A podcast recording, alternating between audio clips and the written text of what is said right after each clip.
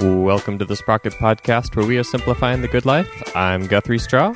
And I'm Aaron Flores, broadcasting from the People's Republic of Portland, nestled in the heart of Cascadia. We are the show that brings you somewhat irreverent conversations about the intricacies of thinking locally with a global perspective and enjoying the best that life has to offer along the way. Covering bicycly, bice, bicycles, We cover those too. Bicycles. trains and transit, adventures and life hacks. We're keeping that. and today, biking in the Great White North. Should we say the Great White North? I I don't know. Would Doesn't would you would you say that it, you're that far north, Daniel? There's a lot of snow here, yeah. I would say Okay. snowpack's about. My dad said there's probably only three good months here. We get Okay. to go outside and not freeze. So Three months. That's that sounds Three like months. Alaska. four So I'd, of I'd say biking. north. North probably sounds about right. Yeah, definitely north. We generally catch a big jet stream or uh, cold most of the winter. So uh, a lot of biking in the summer. I try to try to do that a lot. Uh, I recently got my own uh, trainer for inside. That's Oh. How do you like that? I've been looking into doing that, even though I think I've gone on record uh, here on the show and said something to the effect of, "I'll never do that." But I'm Yeah, I'm I looking also said that too. And I have I have ridden one winter um, in 2011 maybe, Mhm. but it was a, a very mild winter. It only hit four below zero, so That's a mild winter. yes, extremely mild. Very mild. oh, I'll never survive up there. I would uh, I was biking to work at my part time job and going to school, so I was biking I think three miles a day. That was the max that I added up. So when it would around noon it would hit above, so it was pretty good. But I can get I guess I can wear that patch or badge or what have you to say I rode one winter here. So It's pretty incredible. And uh, by the way, uh, this is Brock Dittus, also uh, producer of Brock Sprocket Podcast. And uh, did we say who we're talking to yet? We, We did not. In, in We just sort of barreled right into it. I apologize. we got too it's all excited. good. yeah, uh, Dan in Minnesota, who uh, has been with the show for years and years. And Yep. Dan, can you remind us uh, how long have you been listening? I think the third episode in. I Oh, like- thank you. I was like, yeah, this is pretty awesome. I, I, I used to live, um, I used to live in a huge house uh, that I ended up losing, and I had three, four cars that I think I drove one or two of them. I had a muscle car and a big truck, and like boats and all this crazy stuff. And then I lost the house, and then I ended up being homeless, and I had to sell all that stuff. So um, this kind of hit right perfect when I when all this was happening, and I'm like, well, this is the same thing. So I downsized my life. I actually think I filled up two dumpsters full of stuff that I Wow. never used. I, I was like, why do I have all this stuff? And I end up um, selling a lot of my stuff, and I built this tiny house. Um, again, I found I found that through, I guess, uh, Portland culture. I don't know, whatever. Oh, like Right. the It tiny was house. Like it went the Uh-huh. tiny house movement. It, it, it sparked from there, and I. This is an eight by eight, and it has uh, I think sixty four square feet, and I slept in the loft. I no longer sleep in here. I mean, I have a family now, so I put it on a piece of land, and it's attached to the ground and stuff. So I never moved it anywhere, but um, definitely downsized downsized my life. Um, started riding bicycles. I started working in bicycle shops. I worked in two separate ones, and then I was also a League League of American certified. I can't remember the word for it, but Mhm. teach people to ride bike in traffic. Um, I did that out of the Twin Cities. Um, I, I semi-volunteer at a bike co-op in Bemidji. I ride as much as I can. I think I have too many bikes, like the bike hoarder. I'm a bike hoarder. I'll, I'll you can never that. have too many. That- I, think I was right. going to say, I, I don't think you can. I, it, it really depends. I think it's up to you to determine how many bikes is right for I think you're right. But, yeah. well, that, that's a pretty incredible. I, I don't think I had really any idea that uh, that uh, you were uh, as far back with us as, as you have been. I, I appreciate that, and uh, and also uh, it's it's really cool to, to hear how I, I guess you know if, if we were your link to Portland in some way that you learned how to uh, how, how to uh, get into the tiny house thing and, and you know downsizing and whatnot. That's that's a tricky thing to do uh, for a lot of us. And so, Yep. uh, well, congratulations! I'm really glad Yeah. you still have the tiny house too. Yeah, thank you. And then I actually, um, kind of funny, I went to school to be a cop, but I got to the end of it and I went to the training and it just wasn't for me. And so I, when I met my wife, I was going to the University of uh, Bemidji State University. And I met her and changed my life path again. And I ended up reclaiming a cabin that was semi abandoned. And you'll see that on my Instagram. We had it moved here and we built a foundation for it and um, i've been doing that ever since like i mean that takes probably 90% of my uh, free time so Yeah, but um, then this tiny house just turned into a storage so mainly got two kids that changed my whole life again Yeah. huge impact uh, got a for sure. nice bike trailers but yeah I'm just thinking we'll have to. There, there's so much there, so we've got to figure out how to attack this. Uh, which which direction to go first? Uh, but I am curious. Uh, I think uh, just about kind of the scene. So you you live uh, near uh, i live near the bigger city is bemidji minnesota Bemidji. That's right. Yeah. Yeah. that's an Right actual at the source of the Mississippi. pretty much the first city on it Uh, and you said you're involved in a bike co-op there. Uh, shifting gears. Um, since I have the house, I don't volunteer as much, um, as much as I can. But we'll take people in. They can fix a bike, or we can trade work. Or some people actually will take a lot nicer bikes, and um, we would ask for a donation for the higher, nicer ones, and then buy more things and buy tires and tubes and have some classes once in a while. But um, changing tires and whatnot. Nice. Uh, how long have you been? Wor- or but you said you're not as much anymore because you've got other Yeah. But uh, when did you start working with them? Um, uh, 2011, I believe, 2012, somewhere in there. Yeah. Um, what what what did you learn about bicycles uh, in that experience? Um, I already had quite a bit of knowledge on them. Um, I grew up with a lot of bicycles. Uh, that was really like dirt roads. You, you you wanted to go see your friend's house. You we were pretty rural, even farther away from the city, the Bemidji. But um, yeah, if you wanted to go visit someone or do something, you had to have a bicycle, or you know, go visit your buddies and go home and stuff. So. I Yeah. lot of skill, but I gained some, um, I would say, a little more professional skills, and then I enough to work in a bike shop, I guess. So that's Right. time management stuff like that. So Sure. Did, did you move on to uh, to the bike shop after that? Then, so that was Yep, Was in between. first? It was after that I, w- I worked at a um, place they just closed down, and it kind of bums me out. It's been there since the '50s, and they were a Schwinn shop. It was kind of a neat, neat place to work. But I walked in, and I asked for a bottom bracket at 68 centimeter shell and at 120 something, and he's like, "Do you want to work here?" I just lost a guy, and I'm like, "Yeah." When do I start? He's like, "Tomorrow." Okay. so it was kind of. My wife says that's usually my luck, but it usually is. Um, I just it just happened upon things, so I I like don't it. know if it's yeah. luck or what, but Well, yeah. If you if you come in knowing exactly what you want, usually that that's an indicator that you belong there. Uh, Yeah. For more for more than just uh, going in to buy something. Yep. Yeah. Uh, and so that was one bike shop, and you worked Yep. at another as well. You said. yes, I worked at a um, out of Bemidji, uh, a bicycle shop in Bemidji, and that didn't last as long as I wanted it to, but it got me through the summer. I was a student. I was a student working on my bachelor's degree, so I want to have a bike co-op out of there. I, I've seen uh, plenty of bicycles thrown away. My, my little brother used to drive the garbage truck, and he wanted to since he was a kid. So that's like his life goal. But Yeah. he would pile these bikes up because they couldn't scrap them because they weren't worth anything.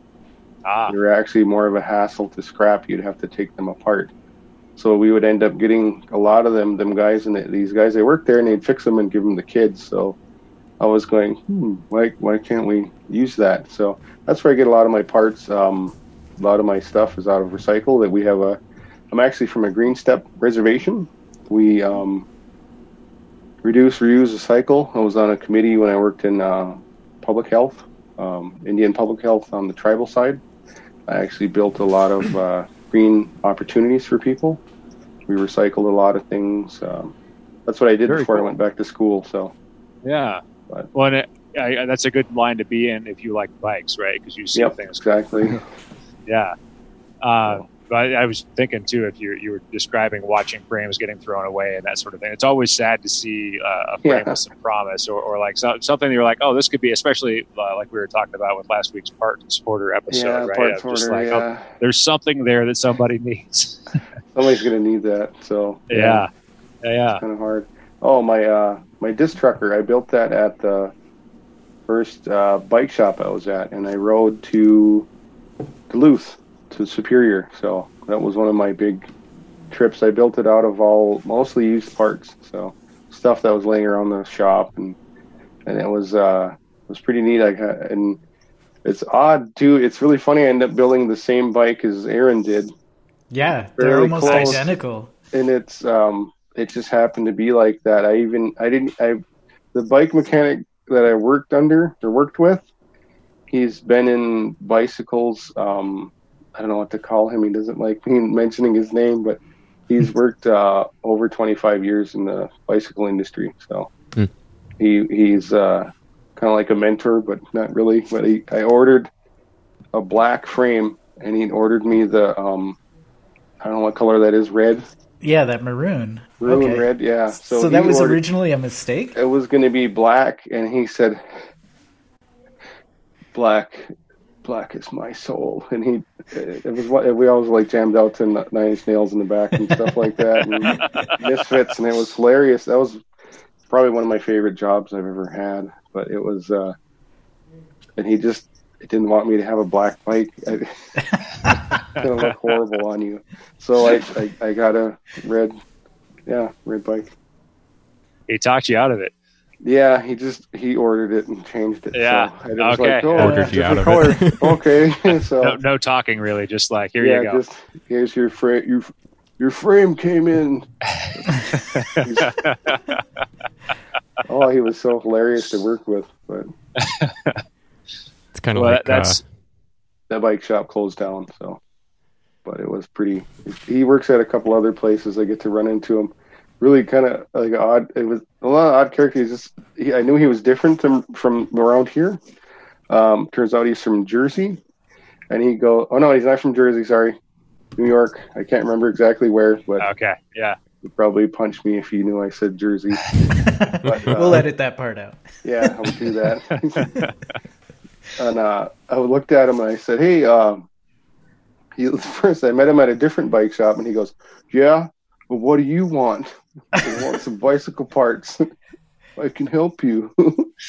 and the bicycle people, a lot of people know him around here. We we do um, bike Bemidji. I was involved with that quite a bit at one time, or volunteering with it. I said oh, I shouldn't say I was actually a part of it, but I'd volunteer my time with them a lot. Um, a lot of people know him too, and I, and I talk like him, and they that sounds exactly like him.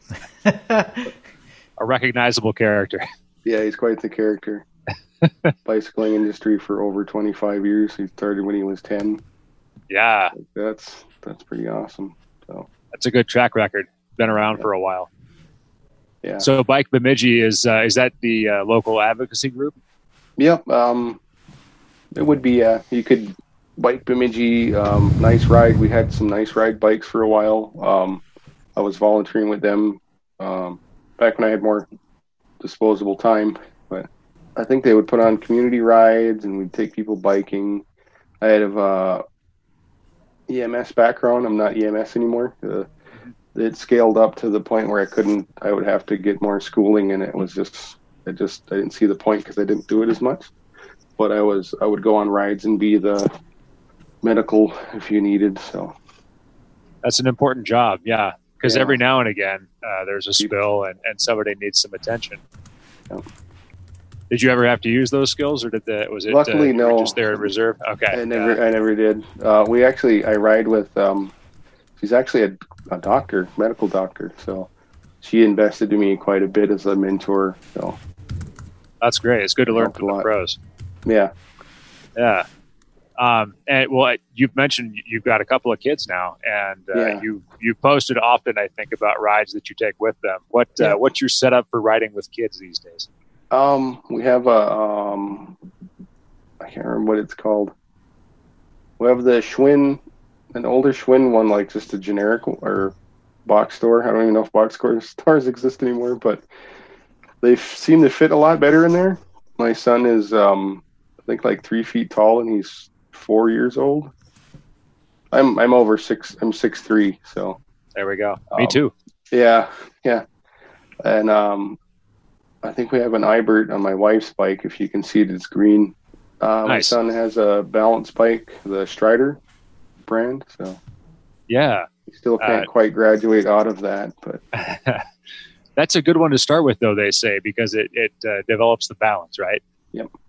So he must enjoy. it. He must be good at it because he Yeah. won't give it up. yep, he doesn't. He he he re- he really likes it. He doesn't like being towed. I tried towing him. I tried putting him on a trail behind, and he jumped off and ran into the house and stopped. so I was like, okay, I guess he doesn't like that. So He just won't take it. no, he wouldn't. Uh, good at good at knowing what he wants. Yep, exactly. Uh, funny bike tour. Oh, after I built my disc trucker up, I went from place in Deer River, and I went to Duluth, Superior, Minnesota, and I Uh-huh.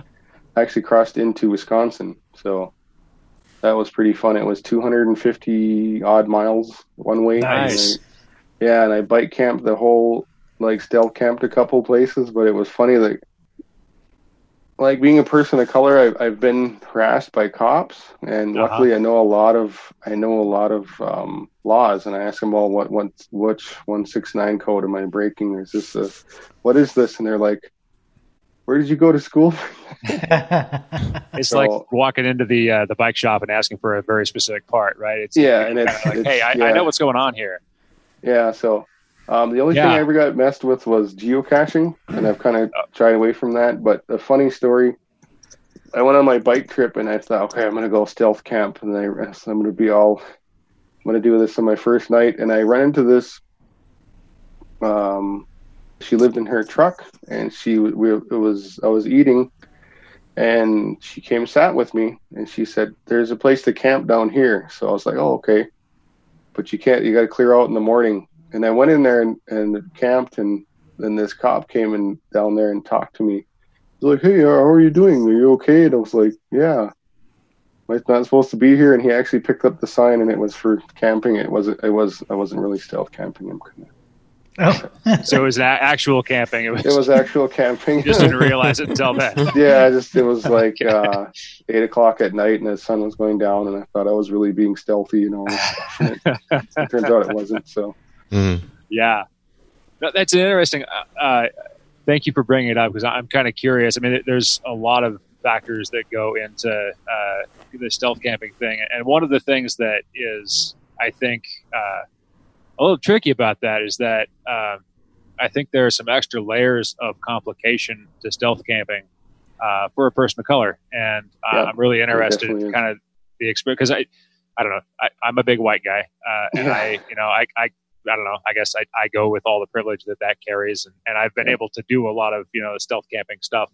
Um, uh, but but I, I also wonder to myself, like you know, like how great is this really if this isn't the sort of thing that, that everybody gets to do? And so, I guess in your experience, how would you describe the dynamics? Um, as a person, I can only speak as a person of color. Um, I'm actually an enrolled member of a tribe, Leech Lake Band of Ojibwe. Um, I can only say to that, you know, there's there's even separate rules to me versus a different person of color. So, but I can say, um, as towards bicycles and camping, I, I get questioned a lot. What are you doing here? Where'd you get that bike? Like, you know. Oh, you always- get the where'd you get that bike question? yeah, where'd you get that bike? and I'm Ah. like, I built it.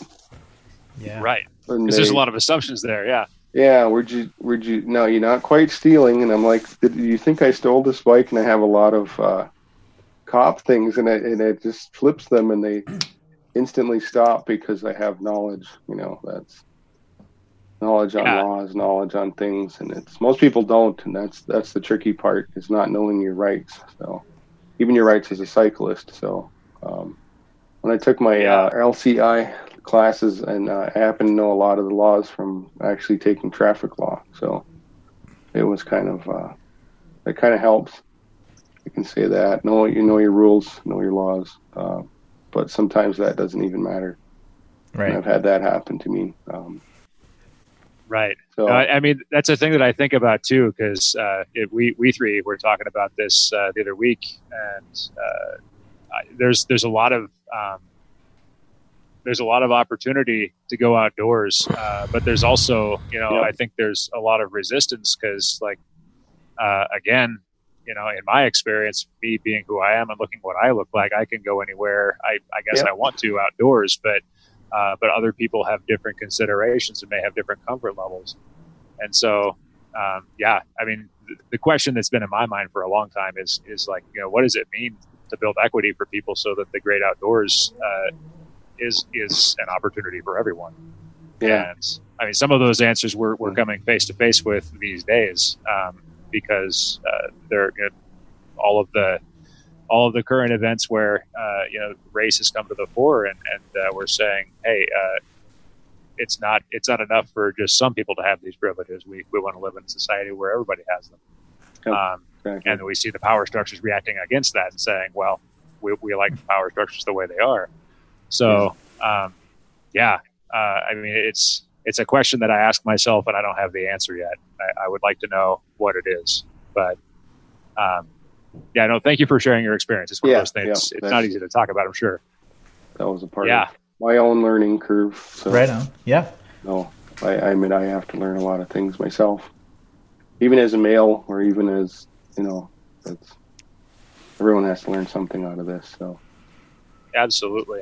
Well, Mhm. and I mean, I think the most important thing that can happen right now is to listen, right? And and Yep. a lot of what we see in you know, the past couple of weeks is because you know not enough of us have been listening. So it's something I'm trying to do better, and it's definitely, the voices are out there if we can if we're willing to hear them and if we're willing to look for them. So Yep. yeah, and then Yeah. like living inside native culture is totally different too. It's even more. uh, It's it's harder to explain, but um, like we're inside of something. Well, I'll just tell you, I had a, my one of my best friends since kindergarten was this six. I think he's like six six. I think. Uh, very Scandinavian, blue-eyed, blonde-haired. But I met him in kindergarten, and we had the same shirt on, and we were like best friends since then. So common bond. he would- yeah, yeah, he would know. He noticed that a lot. He's like, "Why did the this woman actually pulled us over, female cop, and said, "Oh, I thought you guys were." He looked at my friend. Oh, I thought you guys were someone else. And my friend just couldn't. He just didn't get it, you know. So, not to delve into that too much, but it's like Yeah. and then being a native too, he would go into we kind of traded cultures. He would he spoke German. His grandmother spoke German, and mine spoke Ojibwe. But we would end up um, working places as young men, and people would speak Ojibwe to him, and they were just shocked that he could answer. So it was kind of a neat exchange, you know, in the long run. So Right on. yeah, I would say the biggest thing is culture exchange. yeah, yeah, Helps a lot. absolutely. Well, and Having you've given me a lot of that. Just uh, following you on Instagram, I feel like you've you've used a, a fair amount of Ojibwe uh, terms in, in your Yep. posts, right? Yep. Yeah, Right. uh, which which is really it's nice to see and it's nice to get that uh, that, that exposure. Yeah, Yep, Uh, I, I grew up like I, I thought everyone's grandmother spoke Ojibwe, and I thought I thought you know it's kind of odd. I was talking to my cousins like we even lived outside the main village at my grandmother's land, and um, I didn't know you could buy wild rice. I really didn't till I became a young man. I was like, they actually sell this stuff, and you don't have to process it. yeah, and then uh, like maple sugar, I didn't know you could buy it. I thought everybody made it. you know? Everyone had to go out and tap the trees. Yeah, they Yeah. tap the trees exactly. So. yeah. So your your Instagram handle is an Ojibwe term, right? Oh, uh, uh, that's my common Ojibwe name. Okay. I am uh, bugwajiniinii. It means Okay. like uh, Oh, One that was my- too fast. You're gonna have to tell say Uh, it again. okay, bugwajiniinii.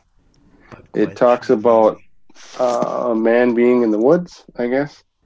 But it kind of means like you're outdoors, so that was kind of my idea behind it. Hmm. But Yeah. also, one of my um, language teachers, I went at my tribal college. I ran into him the first time and met him, and he's a elderly native man who's Ojibwe that came from Canada, and he actually went to boarding school, where he said um, they tried to torture the language out of him, but he still kept talking. He teaches.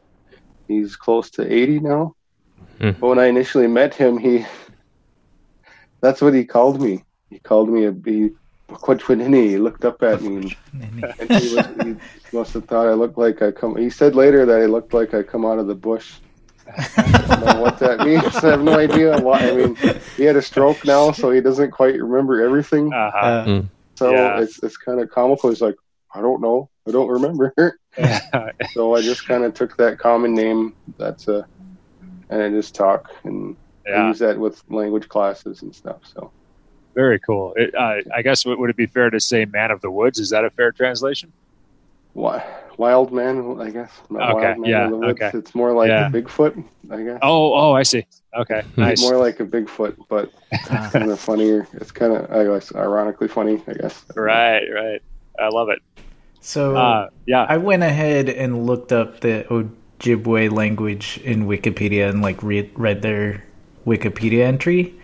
It's saying eight thousand three hundred or so speakers in the United States. Yep. That's probably a smaller number. Wow. That's pretty, um, it's still quite a bit.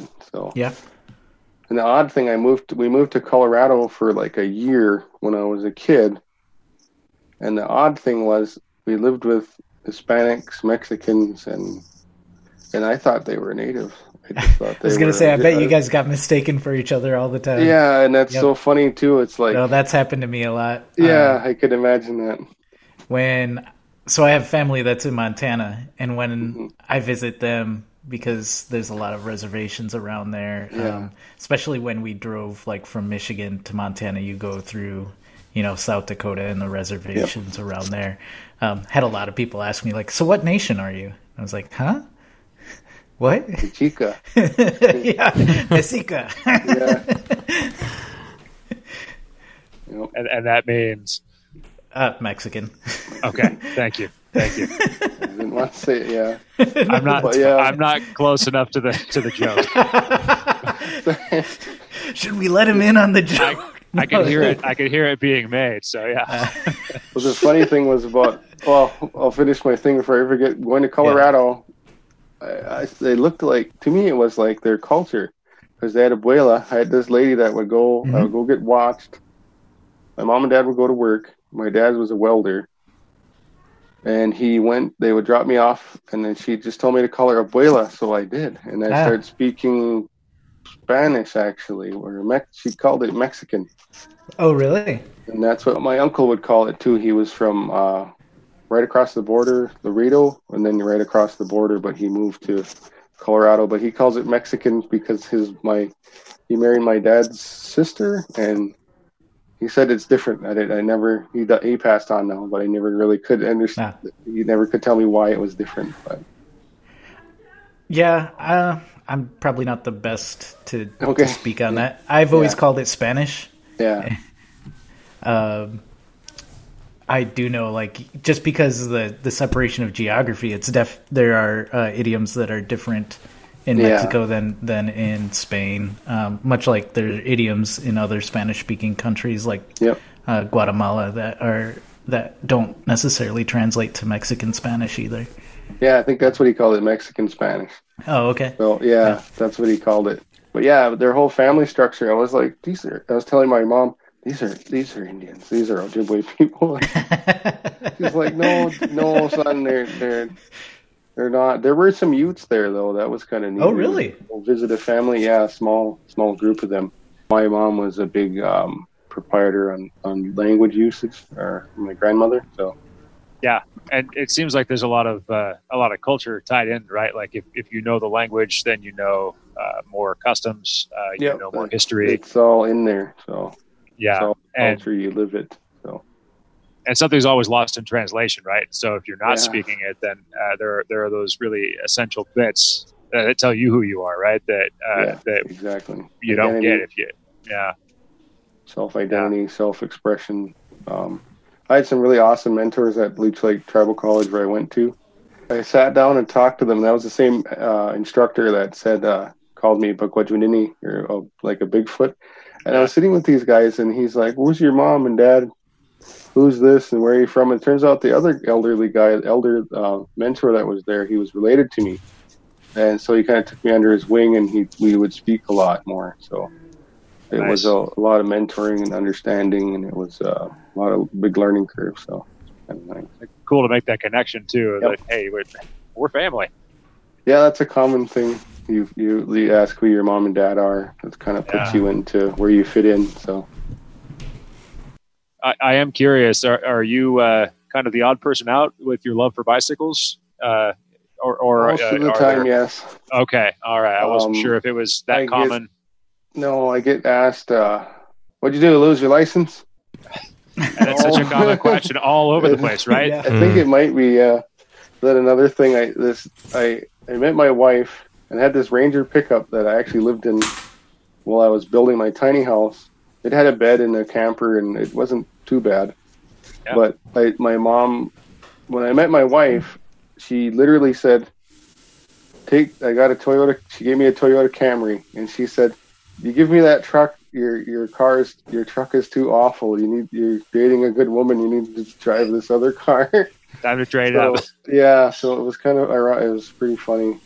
Oh, neat neat thing with my wife too. Her, she's a different tribe from Oklahoma, and traditionally they would marry people from uh, Mexican territory, so they're actually half uh, Oh. culturally. So they actually have like tamales and beans, and and then they have buffalo, menudo, and I also lived in Montana too. That was another thing.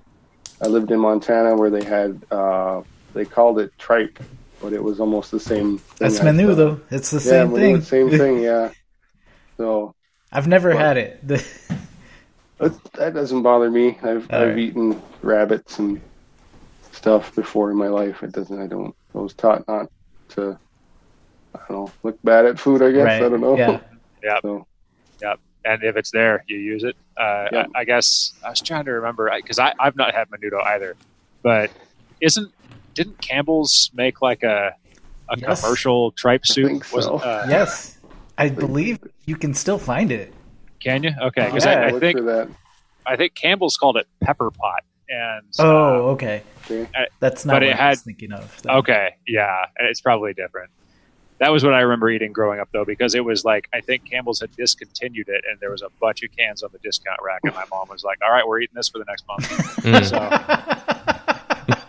So that's my exposure to tripe soup. But uh, Yeah.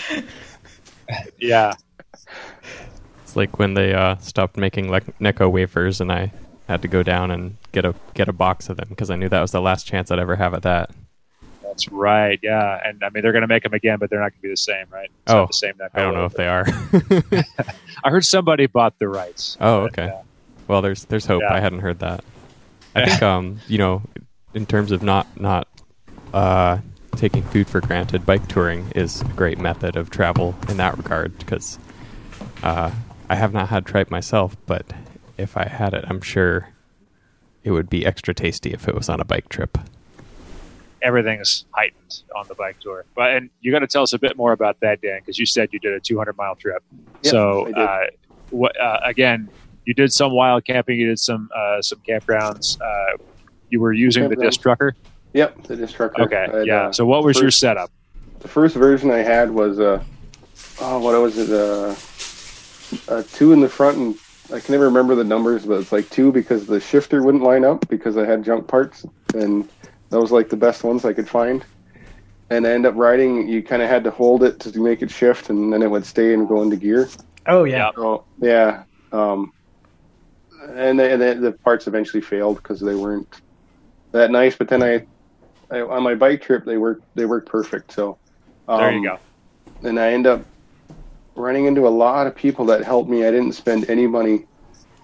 Nice. There, it was Super the thrift. oddest, crazy thing. Like I would run into homeless people, and they would tell me, and I was like, "Oh, cool! I was homeless too. I lived in my um, lived in my truck, not the same as you guys, but." And they would find me food, and they what they wanted to trade for me was my espresso. I had an espresso. Uh, oh, I guess outside outside coffee. I guess is the thing. Look Yeah, at coffee yeah. outside. Coffee Yeah. outside, yeah. Um, So you travel with uh, what was your uh, was it? Uh, what, tell us about your coffee setup. oh, I had a um, I can never pronounce it. The little espresso stovetop, and then I had a Hike Optimus. I just call it Optimus Prime. I don't know. Yeah, the stove. Called yeah stove, a cook stove, and uh, that's what I would use a lot to make it, and then have my little tin cup before. I guess before it was cool. I actually have pictures Nice. somewhere. So Yeah, you were And- a trendsetter. Uh, you were Yeah. you, were, you were doing it. Yeah, you were the first one. That's good. I love it. Well, But yeah, I got you- I got a lot from Sean Granton, so and uh, a lot of bike stuff I got from um, Doug, Four Season Cycler out of Duluth. Oh yeah, yeah, yeah, yeah. Yeah, Oh, yeah. So, Yeah, that's great. I love it. And and that was uh, kind of a it, it was a uh, marketable skill, right? It was a trade. Uh, Yeah, I traded my- you made. espresso for food and stuff, and I went with totally no. I, I didn't spend any money. I, like I didn't even spend Wow. money on the campground. The people there traded me coffee, and they they're like, "No, just take this up there, this ticket, and go take a shower." And I was like, "Okay, cool." nice. That's And incredible. then I end up going back to the same places when I, it took me. I was riding crazy, like hundred miles a day. So I think it took me four days in total. That's pretty impressive. That's Yeah. that's Wow. that's a much faster Yeah. tour than I was expecting to hear about. It was well. I had to go back for a job interview, and it Oh, was yeah. kind of uh, kind of caught me. And I was actually going to go to the um, to Madeline Island in Superior. I was that's was that was my plan. But I they're like, you want this job, and I was like, oh man, I finally yeah got a job. I can do this, and I went back, but it didn't work out anyways. But it kind of shortened my trip up, so I see. it worked out better Right. end anyway. But So was this? Uh, did you get a ride back from the other end, or was it an out and back trip? Out and back, I went all the way. Okay. came all the way back. I don't have my phone died and I couldn't charge it. I don't have pictures of it, but yeah, Yeah. I come back and it was pretty. Went to a couple events and it was it was pretty fun. Went back to the same town with the same camping place and it just happened to work out. So It is nice to know uh, where you can go, right? Like you can reuse some of the discovered places along the way. yeah, Yeah. exactly. So, did you do much pre-planning before, or was it just kind of like, let's go and see what happens? Let's go. I'm just gonna do this because I've, I've listened to Bless you. That's the best. and I I, love was it. just like I did it.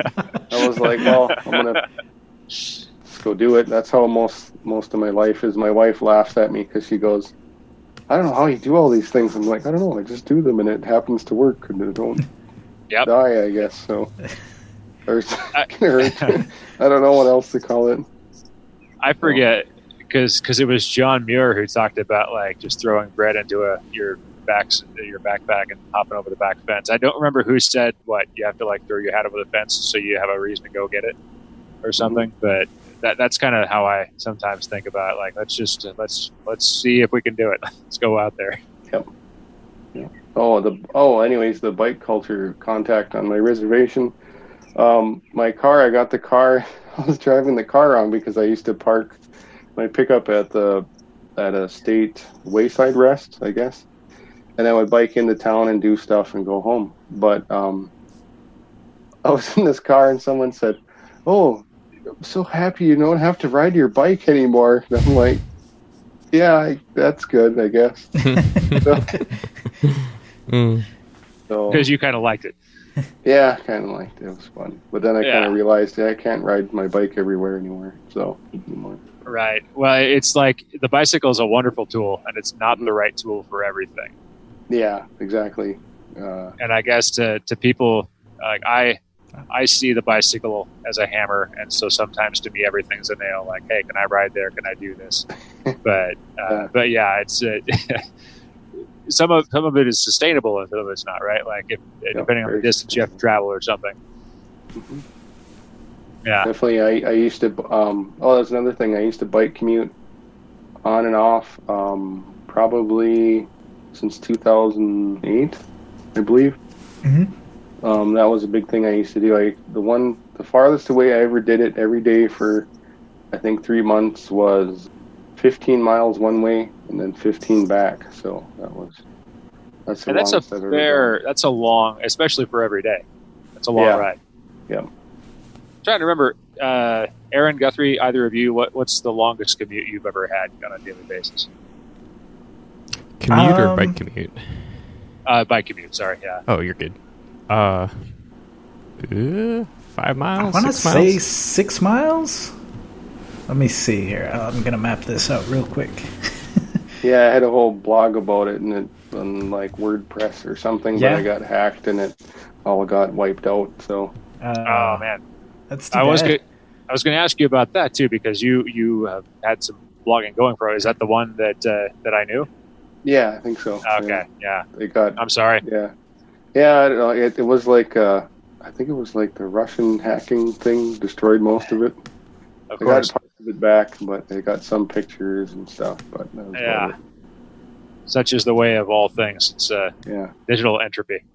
But yeah, yeah. Uh, but you, well, we will link to your Instagram. We'll put a, a link up to that. And I, I got to practice. Uh, Nini, is that right? pretty close. Oh, yeah. Sorry, Like a feel bug. bad. Well, I actually teach language some places. So bug, way, je, Wait, nini. bugwajiniinii.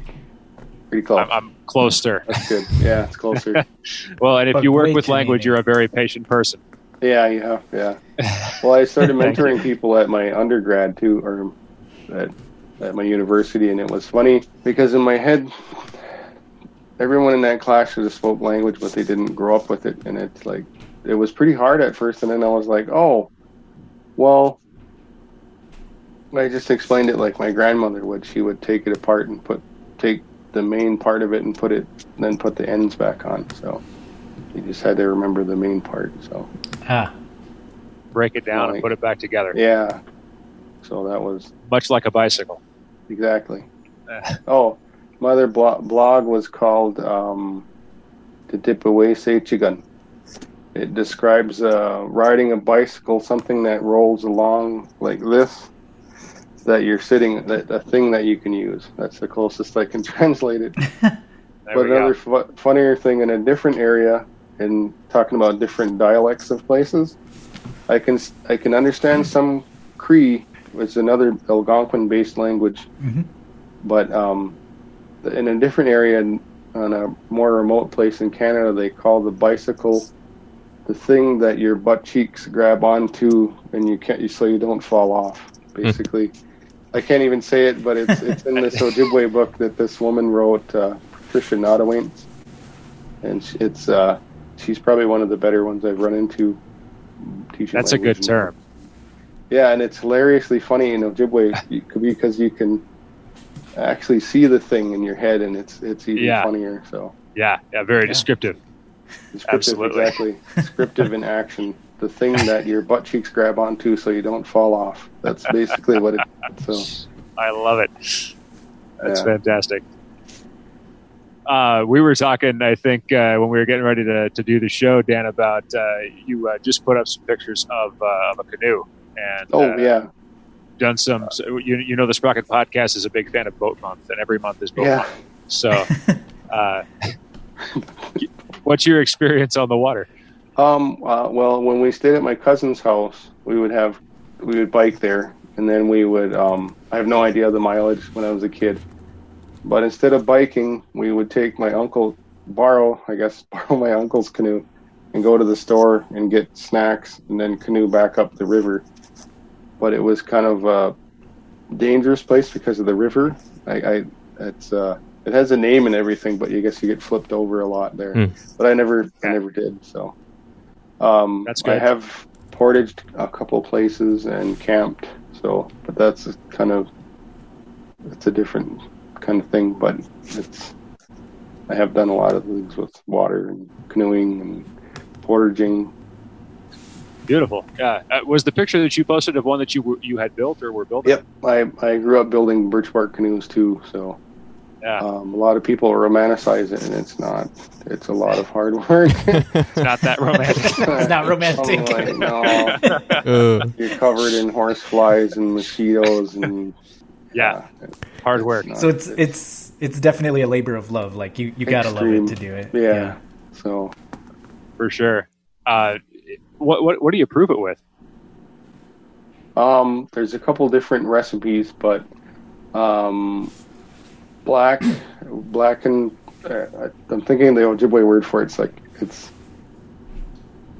it's a thing that it's pine pitch that's burnt, Okay. I guess, and you put a- uh, charcoal in it, and then some people actually. I've met this other fluent, first speaking Ojibwe woman that she she come up to me and "Gee, did you? Did you did you make that canoe? I had my canoe and I said, well, yeah. Do you mind ni that ni ni day day ni day day. Instituto, he taught me that. My dad taught me that. My dad taught me how to build canoes, and she was just wasn't really shocked, but she was like really surprised and happy that someone could do that. So um, she had a different recipe for it, but it's basically sap out of a tree that you treat and boil down. I have I have videos of it somewhere, but Yeah. I suppose I could make a whole thing about it. But Yeah. Let me guess. You tapped the tree yourself. no, uh, oh, okay. they, they it's kind of hard to explain. It, sometimes they just have big balls that come. oh yeah. balls They of just that sort of come off, yeah. and it's kind of. Uh, I did collect all of it myself, but it needs to be um, treated again. But it's funny the the word you know Ojibwe for canoe is uh, Gmon, but it actually describes you're blowing on it to check if it leaks. The, Ah. the oh, word o- There we go. Ojimishin, yeah, Yeah. it- the word Ojimishin is kissing, and it's like this, like your lips. So Mhm. that's what you're doing to that style watercraft, I Hmm. guess, is what you can Yeah. There we go. Yeah. That- that's that's awesome. Uh, It's so interesting, just because like I'm, I don't know, I'm so disconnected from like how you would do that with any sort of natural process. Because uh, what was it a month ago that uh, Ryan Hashigan was on? And He was talking about like you know you always have your your uh, epoxy, your five minute epoxy, and all that stuff. And, Yeah. uh, it's it's just the it's been done you know for so much time prior to, to prior to epoxy with things that just exist in the world uh, in Yeah. an unprocessed way so uh, that's that's really cool to know I'm glad you find it interesting. It's just kind of, uh, I know how all the hard work that goes into it. It's not fun Right. to do. Mhm. it's like, right let's go mow the lawn, and it's like, uh-huh. it's not fun. So- I was uh, so again don't romanticize yeah.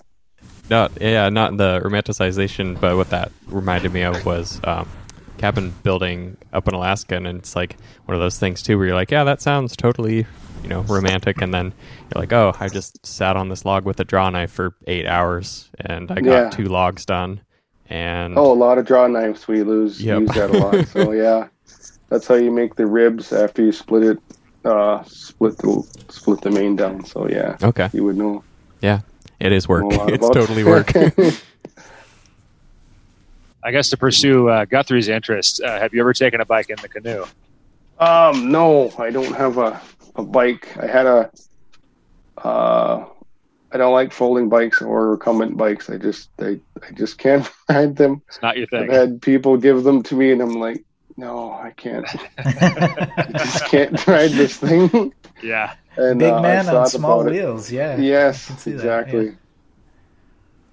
So well, that would be awesome if I could do that, though. I almost built a um, Surly Krampus nice. Uh-huh. instead of my disc trucker, but that would have probably been the better thing to do that with. So well the krampus has large tires that will float right so if, yeah, if it goes into the water it won't go to the bottom exactly. I remember years ago there was that video of uh, our friend Nathan Jones and Dan Kaufman. Uh, Oh, that's swimming, right. Swimming across part of the river to uh, Ross Island uh, with their fat bikes and, and using the bikes as a flotation device as they went. Oh wow. Yeah, which was which was cool. And then when they got there, they rode around on the beach. But Be Yeah. awesome. yeah, I guess there's also there's another story that just comes to mind of um, I think it was Golden Pliers. Uh, they ended up fishing out a frame that appeared to have been stolen and cast into the Willamette River in Portland, and they they just drew that out uh, the other day, and they were drying it out and fixing it up and getting it back onto its feet. I, I don't think they found the owner. I think they were just uh, like, "Hey, this there's a great frame down there. Let's let's pull it out." So, Huh. so not all bicycles float, right? yeah. Well, uh, Dan, thank you so much for taking some time to chat. Uh, I guess uh, I've been asking this of other folks who have listened to the show. Do you have any questions for us? Uh, what was your first bicycle? Ooh. Uh, it's funny. I was thinking about uh, like you were talking about your son and him not wanting to ride on the on the tow bike. I I had uh, what is famous in my family. Uh, I, I just protested uh, loudly and for hours about the fact that they wanted to take my tricycle away and give me a two wheeled bike. And so um, it's just uh, I, I'm not one for change, you know. And I gotten really used to and love that trike. And the, my mom put it up uh, far away in the loft of the garage and said, you know, you, you got to ride this thing, or else you don't ride anything. And so that was my first one. Uh, I think I want to say I bought a thirty-five dollar bike, or maybe it was a fifteen dollar bike back when that was possible. Uh, it was like an old Huffy ten speed um, when I was in high school, and then as an adult, um, when I finally got back into bicycling as a uh, like as a full time, like hey, maybe I'll do this, you know, for more than just fun. Uh, I got a, an old Schwinn orange frame. It was like not a Continental, it was a Varsity. So yeah, those those were my first bikes at various parts of life. Aaron, Uh, my very first bike, I don't even remember. Um, but and I, I'm sure I've told this before, but I do remember um, going off training wheels very reluctantly, um, to the point where like, I think either my mom or dad were like, you know, just we're taking the training wheels off, and I begged them to, and the compromise was we kept one on, which Ah. is kind of pointless, but like you know, it's a psychological thing. So I kept one training wheel on for forever. My very first like just full full size, and I put that in quotes because I was still a kid at the time. but it was a 26 inch wheeled bike. Um, it was some random cruiser frame that uh, my uncle David found, spray painted black. Um, had like the double top tubes, and then they curved all the way back to the uh, to the uh, seat stays. Um, and it was just yeah, it was just this grody 26 inch wheeled mountain bike. um, not even really a mountain bike, probably, but it, and then it had like I don't know, maybe one and a half, two inch wheels, really fat, cushy wheels. Um, and I would ride that around, and our streets weren't paved very well. Uh, so we would pick up like tar off the streets in the wheels, and you'd have to stop and like, you know, get a stick and pry out the tar off. Uh, that's I think my first like bike bike. Yeah, classic. Uncle David, this is for you. Uh, Guthrie, your first bike? Yeah. Um, I'm pretty sure the first bike I had was something super small and with training wheels, and I seem to remember the color red. Um, but shortly thereafter, I got off the training wheels. I think um, the Knoll brothers were getting too big for a mongoose that they had, and so um, we either got it used off them or they gave it to us or something like that. And that was that was the bike that I remember that really got me into the whole shebang. Um, and I was you couldn't see if you're listening, but I was rummaging down because my mom dropped off all of my kid photos uh, about a year ago, and I went through them recently. Oh, nice. So I told you guys I have some photos. Uh, but yeah, this is this is my 24 inch mongoose.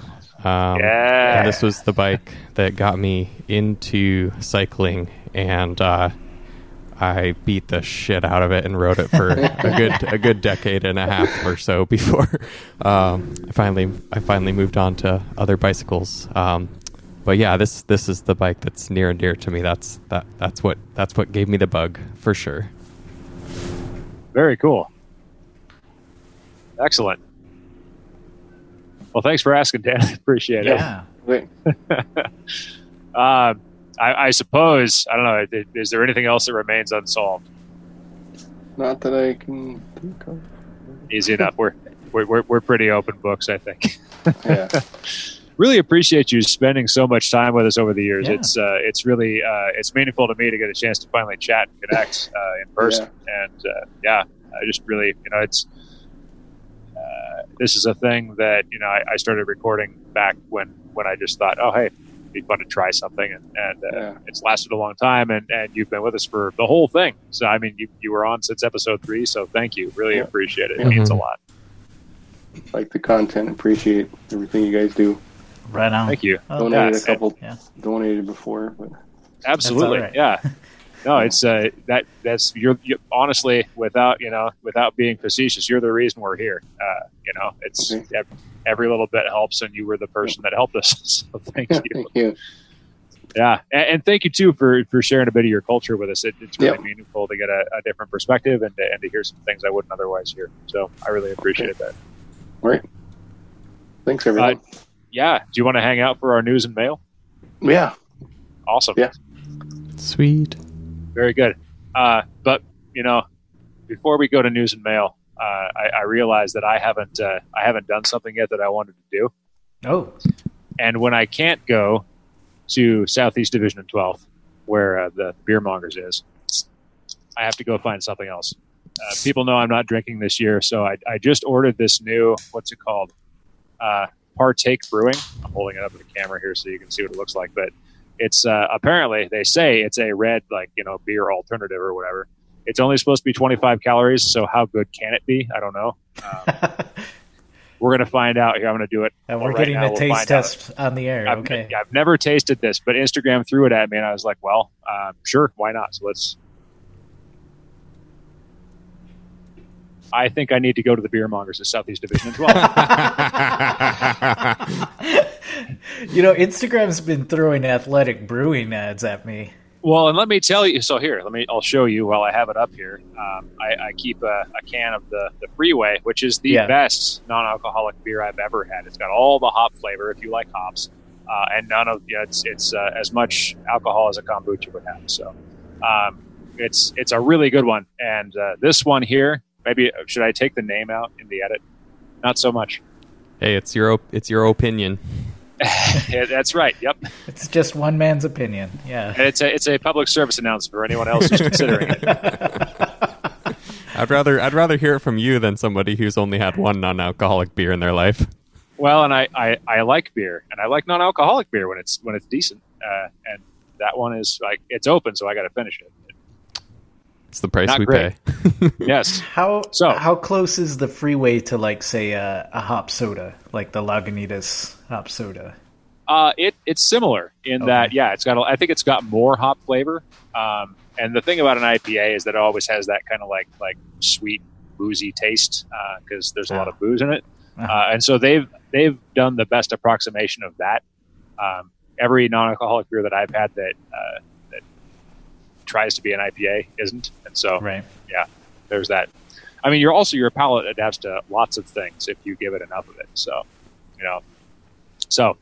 Um, but again, I, I would recommend instead going to the beer mongers at Southeast Division and 12th and doing their carry away service that they offer, even when they're closed to, to actual sit down business. Yes. Mhm. I'm drinking a worthy IPA brewed in Bend, Oregon, or I'm assuming it's brewed in Bend, Oregon. It might not. It might not be. Maybe they're big enough now, but it's the Northwest IPA. So I hope it's brewed somewhere here in the Pacific Northwest. With and it's actual pretty hop tasty. flavor, It's right? got some good hops in it. it's got all the hops on it, according to the top of the can. So I, I'm a All fan. of the hops. all You the ever hops wondered worth, where where the, all the hops went? all the hops worth can. posting.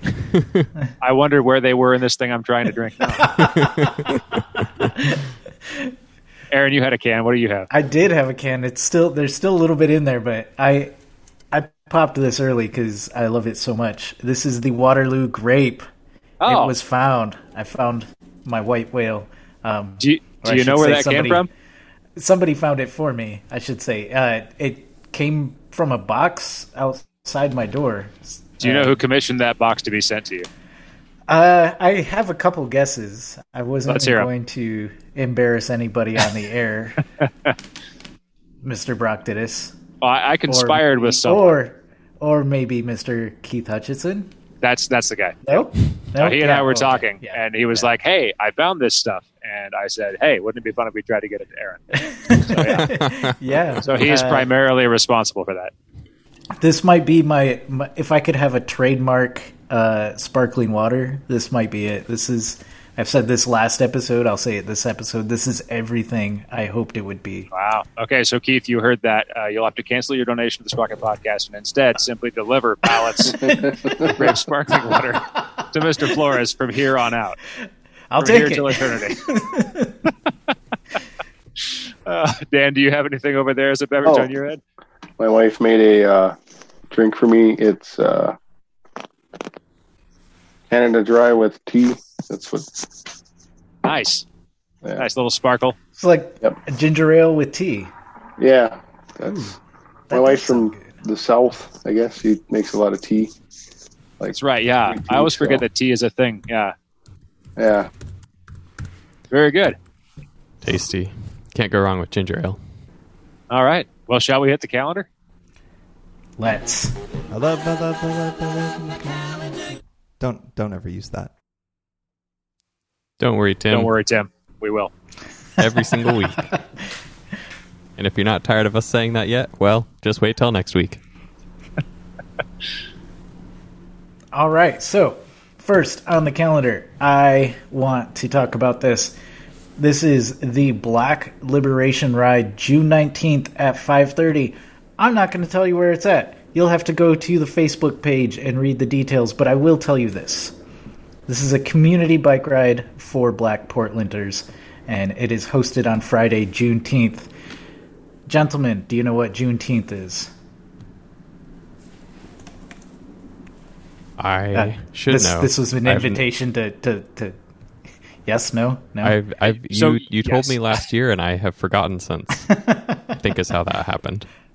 Uh, do I may not not, well have told to explain it. year, honestly. And that's yeah, Um, and that's part of my that, that's part of my problem, right? That's okay. That's that's what we're trying to I- get better at.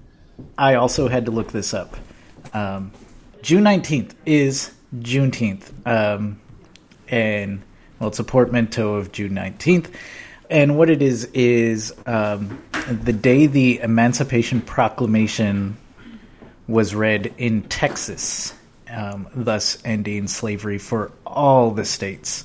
Um, the Emancipation Proclamation uh, was issued on January 1st in 1863, but was not read to anybody in Texas until June 19th, 1865, um, due to geography, uh, Texas also not necessarily being a state where many battles or any battles were fought during the Civil War, so there wasn't a Union present. But um, think about the time span. That's almost two years there. It's a long time. yeah. Um, But yeah, so June 19th, the day that slavery ended for all states. Um, this is a ride celebrating that. Um, but it is a ride for the black community in Portland. So, um, my fellow non black friends, including myself, um, you are invited to support the ride by participating in not riding. Um, that's not their words. This is me saying this. You get to do a very unique thing for for uh, Pedalpalooza, and that is not ride. Um, you can, however, donate funds and resources to the Black Liberation Ride campaign, and we will publish the link on our post here. Um, I had the privilege to accidentally kind of be a part of the first one, but um, have uh, been in contact with the ride leader, and um, one thing they had mentioned is they're not sure how they're going to do food at the park where they end up. Um, so, uh, if someone wants or has a talent for that and wants to support that, also she has a uh, Venmo link on the Facebook site. So, if you want to donate funds, uh, please, please do so. Again, this is for the black community, so Create let's space. participate by not participating and supporting in other ways. Dig it. Yeah. Th- thanks for sharing, Yeah. Aaron. Yeah. And just uh, just to point out too, this is one of those things where uh, you said you could donate to this, Yeah. and uh, I don't know if anybody saw my Instagram story this last week, but uh, I put up a thing. Uh, I am uh, I'm, a failed evangelical, which means that my parents think I'm going to hell, but uh, I still know the Bible pretty well. And um, eh, basically, what I put out was my Sunday sermon yesterday was. You know, money talks, and uh, we need to uh, we need to speak up for these important issues that are happening right now. And uh, so you can do that with your money. You can donate, and uh, this seems like uh, an excellent an excellent cause to put money towards. And uh, it looks like uh, any surplus funds are going to the Portland African American Leadership Forum, Yep. uh, and that's a good place to put your money too. So hmm We have uh, June 1st through July 5th. Pedalpalooza is kind of happening. Still going on. Yeah, so I, I guess we haven't talked about that on the show at this point, but Pedalpalooza, um, with the events of the last week and the extrajudicial murder of George Floyd, um, has has sort of changed its tune in a sense. Uh, so it's no longer a bike fun month; it is a bike solidarity month, uh, and many of the ride leaders have changed their regularly scheduled events to reflect that. Um, I'm still working on a reflection of that for the tree ride, um, and I guess I won't get into it too much right now until that's solidified. But um, yeah, i i in a sense, um, using the community and intention between or behind Pedalpalooza um, to do similar, uh, to put money where mouths are and to show up in that way. So um, you can see all of those changes by visiting the Pedalpalooza website. Um, so I won't go too much into that, uh, but it is still technically happening, uh, just in a very different spirit uh, as compared to our interview with Megan Sinnott uh, of about two weeks ago. And that's And it that's turns out thing. Yeah, yeah, yeah. Bicycles are an excellent tool for protest. Like uh, just some of the what I've seen about uh, corking, for example, which uh, for anybody who doesn't know is if you're in a group ride and you need to get a group of bicyclists across the street where uh, traffic is flowing, uh, Corker stands there and makes sure that uh, that everybody gets through. And it turns out during a protest, people also need to move, right? And so um, people on bicycles have been serving that function as well. And Mhm. so that's just one example of, uh, yeah, there's a lot of great community uh, energy and a lot of great community support that's uh, been redirected, like you said, to, uh, something that's right now more important. Yep, absolutely. Uh, the August 15th is the Swift Summit 200 100 version 4 in Lebanon, Oregon. August 16th is the Swift Summit Northwest Hill Climb. Location still unknown. If we don't have a location by the time the ride goes, I'm just going to go find like the steepest hill, maybe a fire road in Forest Park or something like that, and we're going to call it good. That's Uh, right. September 12th is the Ladd's 500 fifth annual here in Portland, Oregon. And um, there have been a number of regular bike parties. I don't know if any of them are still going on, uh, but I will give a special shout out today to the Indianapolis Bike Party. Um, Mhm. As we talked about them a couple of weeks back, and I've been watching Keith's posts, and it looks like he's scouting out some pretty good locations. So, Indianapolis Bike Party, get ready. You got some treats ahead of you.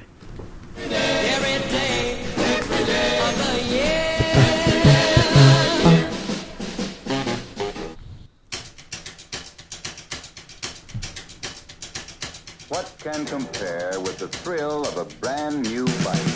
I like my bike, it's fast. I like my bike, it's fast. I like my bike, it's fast. It circles around the city lights. Pedal just as fast as we can into the morning light. Pedal just as fast as we can. And it was a fake out because there are no headlines in our headline. I headline was wondering column. if somebody had something I didn't. I was I was scrambling and I was like, oh, I can, maybe if I hurry, I can bring up I was Bring me just- an editorial quickly. I was in the flow.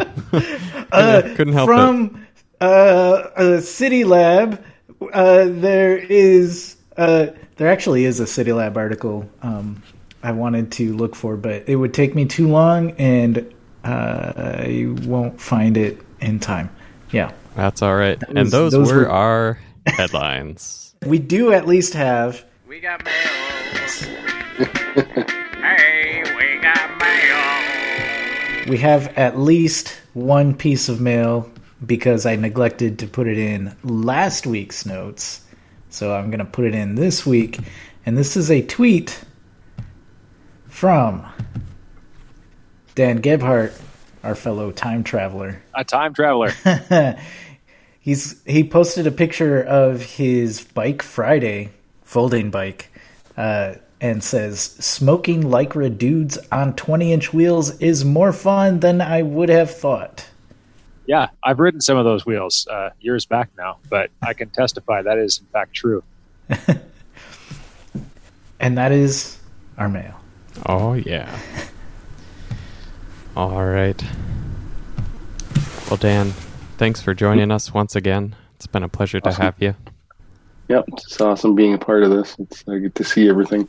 Indeed. Um, and I can't remember if Everything. we had mentioned uh, at the end of the interview segment, but did you have any social media stuff that you wanted to plug or let folks know where to find or follow you at? Mm, And if not, Uh, that's fine. we like really. to ask. I don't really. I'm pretty busy on doing my house stuff, my life. I don't really. I barely put up on Instagram. I barely do that. So uh, No worries. follow me on uh, Instagram if you can spell it. Uh, Begrudgingly. Um, I also have it spelled in symbolics. It's a way of writing Ojibwe, but um, yeah, if you're on the area, let's go for a bike ride. I guess. And I, I was just kidding about like not not ever going there. I honestly, if I'm if I'm in the area, if I have a chance to someday, I would love to come in. Awesome. So yeah, It's humidity beautiful. be damned. It's beautiful around July and August. Yeah, that's about, that's about it. I hear that's when the humidity is the most beautiful. Yeah, that's, that's true. What was I gonna say? Yeah. Oh, I was gonna say something and I forgot now. Sorry, we're distracting. That's hilarious. I remember. Oh, no, you go. Okay, uh, I was in. Uh, Wa- I I had a chance to actually go to um, Washington right before the COVID thing came, and I was actually going to plan to like go ride bike down there and stuff. And I Oh, yeah. plane ticket and everything, and then it all stopped. So, Oh, Nice. Well, uh, so it goes. Which part of Washington were you aiming for? um, I can't remember the Salish Kootenai College. Um, Okay. it's in Um, Washington, but Yeah, because Salish would be like kind of the the Puget Sound area, kind of the North Yep. Puget Sound area. I'm thinking. Yeah. Um, and Kootenai, I should know because I grew up in Washington, but I can't remember specifically what that Yeah. points to. Yeah. I can't remember offhand. It's been I didn't even think about it till you. said No worries. But, no yeah. worries. Yeah. Well, uh, hopefully you get to do that again someday. Uh, Yeah, yeah. And man, yeah, let me know when you do. I would. Uh, I would do everything I could to, to make time to, to connect Okay. in person somehow. Definitely. Yeah. Well, Washington's a beautiful state, and it's less Yep. humid. All, all the humidity's in the ocean. All right. And Right. now the, the hardest question of the evening. Is there anything fancy you'd like us to do with the credits on our way out? A fancy English accent. Oh. ooh. All right. Fanciest you can get. I will do my best. All right. The, the real, the real I think I can do this. Alrighty. I I might turn into the queen here. Do it. All right. The Sprocket Podcast is produced at X Ray FM Studios thanks to the generous support of our Patreon supporters and listeners. Our website is thesprocketpodcast.com. Email to the Sprocket Podcast at gmail.com. Call or text to 503 847 9774. Twitter and the Instagrams at Sprocket Podcast. Thanks to Ryan J. Lane for our theme music. Hartbug for our headline sounder. Marcus Norman for graphic design. And thanks to our sustaining donors Shadowfoot, Wayne Norman, Eric Iverson. Cameron Ling, Richard Wazinski, Tim Mooney, Glenn Kubish, Matt Kelly, Eric Weiss. Todd Parker, Dan Gebhardt, who's a who's time a time traveler traveler like Doctor and a Time Lord. Chris Smith, Caleb Jenkinson, J.P. Cooley, Peanut Butter Jar Matt, Marco Lowe, Rich Otterstrom, Andrew in Colorado, Drew the welder, Anna. He'll be Cheerio. home soon. Andre Johnson, King of Division, Richard G. Guthrie Straw, who's staring right at me, Aaron Green, Self-referential. author, uh, Retcon, author of We Were Like Sons, and founder of the Regranary. Campsite, Mac Nurse David, Nathan Bolton. Rory in Michigan, Jeremy Kitchen, David Belay. Tim Coleman, Harry Hugel, E.J. Finneran, Brad Hipwell, Thomas Skato, Keith Hitchison. Ranger Tom, Joyce Wilson, Ryan Tam. Jason Oftenberg, Microcosm Publishing, David Moore. Art Grosbeck, Chris Barron, Chris Barron, and Chris, Chris Barron. Barron. Aaron, Sean Baird, Simon, and Gregory Braithwaite. Ryan Morrow, Dude Luna, Matthew Rooks, Caw, Oh, Marshall, Paula at Funataki Cyclecraft. Philip M. Spartandale, no relation. Mr. T, who's been here this whole time, Bike Initiative, Kiwana, Sarah G. Adam D, Go Dig a Hole, Beth Hammond. Greg Murphy, Myra Martinez, also Isaac M. David Christensen, 503. Our newest donor, brought, uh, Byron Patterson, excuse me, and JT. and all of our former donors who helped us get this far. Now scrub your hands And stay safe. And go to bed. Brush your teeth.